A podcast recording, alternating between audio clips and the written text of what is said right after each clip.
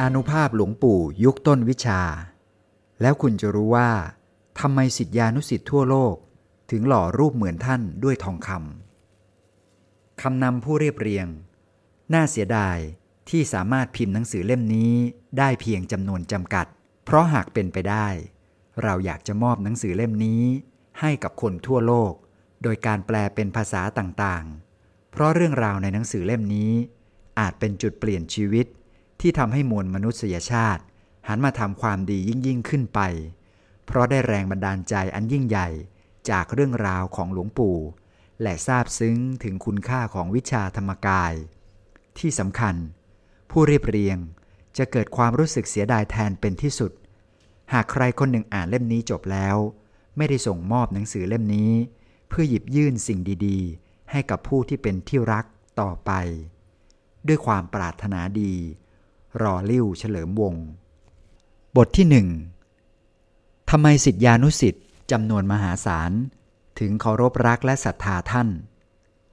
บนโลกนี้มีบุคคลผู้สร้างคุณประโยชน์ต่อมวลมนุษย์อยู่มากมายและเราก็เป็นคนหนึ่งที่เป็นหนี้บุญคุณบุคคลเหล่านั้นอยู่ไม่น้อยเฟรมิงผู้ค้นพบยาเพนิซิลินมาดามแมรี่คูรีผู้ค้นพบเรเดียมที่ใช้รักษามะเร็งพี่น้องตระกูลไรท์ผู้คิดค้นเครื่องบินอารันเทอริงผู้คิดค้นคอมพิวเตอร์หรือแม้แต่นักวิทยาศาสตร์ที่มีความเป็นอัจฉริยะระดับโลกอย่างนิวตันและไอน์สไตน์เพราะถ้าไม่มีพวกเขาเราก็อาจไม่มีตึกสูงๆไม่มีเส้นใยนำแสงเครื่องจักรกลอำนวยความสะดวกรถยนต์เครื่องซักผ้าเครื่องปั่นน้ำผลไม้ต่างๆบุคคลเหล่านี้ล้วนคิดสิ่งประดิษฐ์ต่างๆเพื่อให้เรามีคุณภาพชีวิตที่ดีขึ้นไม่ต้องอยู่ในถ้ำก่อไฟแบบเดิมๆจึงทำให้ในปัจจุบันเรามีชีวิตที่แสนจะสะดวกสบายแต่ทำไมความสะดวกสบายที่มีมากขึ้นไม่เคยช่วยให้ความทุกข์ในวัฏสงสารลดน้อยถอยลงเลยอีกทั้งความทุกข์ยังคงอยู่กับเราและเกิดขึ้นเรื่อยๆอย่างไม่มีวันสิ้นสุดถ้าหากมีใครสักคนค้นพบวิธีหนีออกจากความเกิดความแก่ความเจ็บความตายได้เพื่อให้เราไม่ต้องทุกข์อีกเพื่อให้เราไม่ต้องเกิดแก่เจ็บตายบุคคลนี้จะมีคุณอนันต์กับโลกใบนี้สักเพียงไรแต่ทว่า 2,600 กว่าปีมานี้พระสัมมาสัมพุทธเจ้าทรงค้นพบหนทางแห่งการดับทุกข์ทำให้คนที่เกิดในยุคนั้นจำนวนหนึ่งสามารถบรรลุมรรคผลนิพพานตามท่านโดยไม่ต้องกลับมาเกิดแก่เจ็บตายไม่ต้องมาใช้เทคโนโลยีที่สะดวกสบายบนความทุกข์อีกแต่หลังจากที่พระองค์ปรินิพพานไปแล้ว500ปีสิ่งที่พระองค์ทรงค้นพบคือวิชาธรรมกายที่ทำให้มนุษย์ยุคนั้นสามารถนิพพานตามพระองค์ได้เลือนหายไปจนกระทั่งมีภิกษุรูปหนึ่งเอาชีวิตเป็นเดิมพันมุ่งมั่นต่อธรรมปฏิบัติจนกระทั่งค้นพบวิชาธรรมกายที่หายสาบสูญไปขึ้นมาใหม่และได้พร่ำสอนมนุษย์ให้เข้าถึงหลักแห่งการพ้นทุกข์แต่ทว่าภิกษุรูปนี้มีใจปรารถนา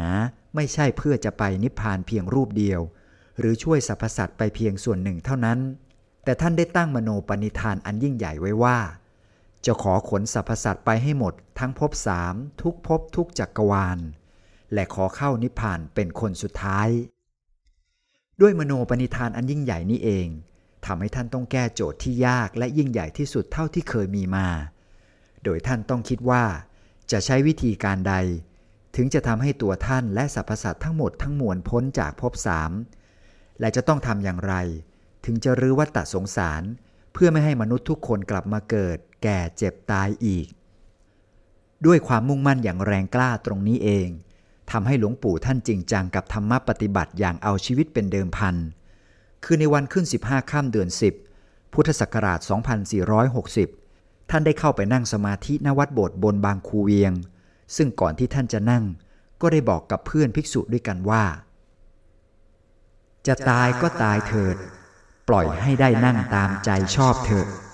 ถ้าไม่มีคุณธรรมอะไรไม่เห็นอะไรไม่เป็นอะไร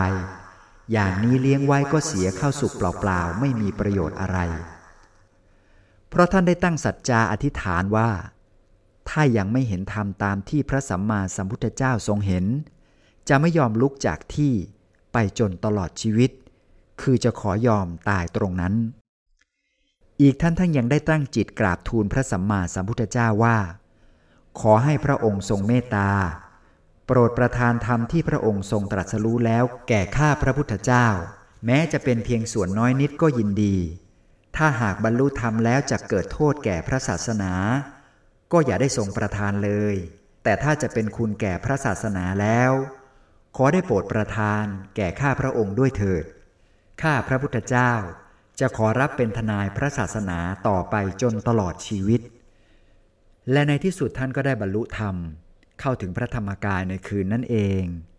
และที่น่าทึ่งมากไปกว่านั้นคือหลวงปู่ท่านได้ค้นพบสิ่งที่เหนือกว่าและวิเศษกว่านักวิทยาศาสตร์อย่างสิ้นเชิงเช่นวิธีเข้านิพพานเป็นนิพพานตายวิธีเดินสมาบัติในกสิณ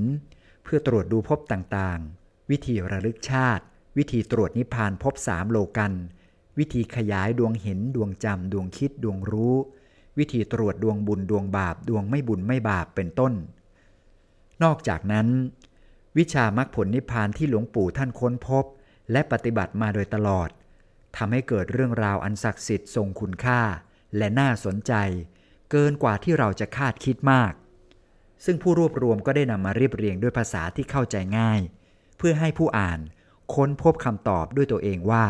ทำไมจึงมีศิษยานุศิษย์จำนวนมหาศาลเคารพรักและศรัทธาหลวงปู่วัดปากน้ำได้มากถึงขนาดนี้